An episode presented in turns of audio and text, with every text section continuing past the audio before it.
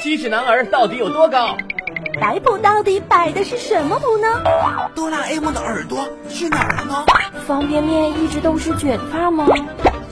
老师没教过，我来告诉你。大家好，我是糖糖。今天的老师没教过，继续跟大家来说一说蛋类那些事情。今天要跟你分享的是，为什么有的蛋特别的贵呢？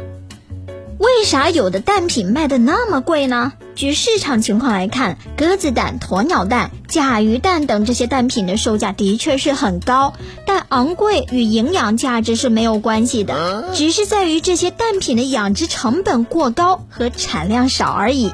希望大家能够理性对待。那么，不同人群怎么吃蛋类呢？普通人吃鸡蛋要适量，特殊人群可以多吃一些鸡蛋。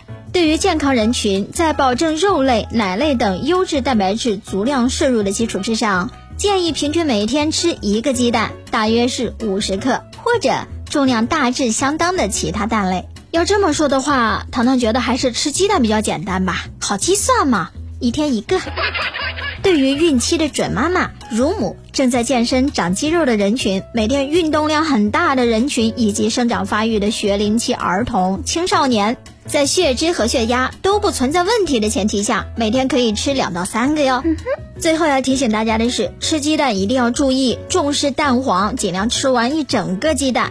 有人担心啊，蛋黄当中含有的胆固醇高。但是并不存在证据证明说多吃胆固醇会危害身体。中国居民膳食指南当中也是已经取消了每天饮食当中胆固醇的限量。